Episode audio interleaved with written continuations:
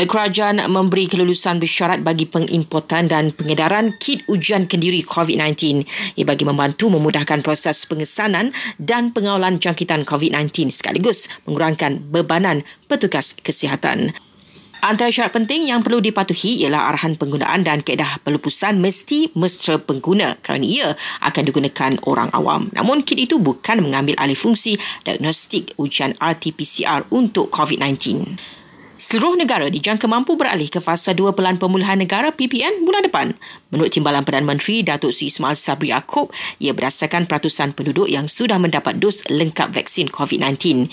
Keadaannya kini hampir 12%, melebihi nilai ambang 10% yang ditetapkan. Hampir 60% pengusaha makanan dan minuman di negara ini terpaksa gulung tikar jika larangan di premis makanan berlanjutan. Kebimbangan itu disuarakan oleh Persatuan Pemilik Restoran dan Bistro dalam sidang media semalam. Menurutnya lagi, nasib kira-kira setengah juta pekerja restoran dan bistro juga kini terumbang-ambing kerana majikan hanya mempunyai aliran tunai kurang dua bulan.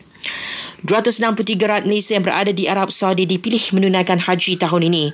Arab Saudi sebelum ini memutuskan ibadat haji musim ini hanya untuk rakyatnya dan warga asing berada di dalam negara itu ikran situasi semasa pandemik COVID-19.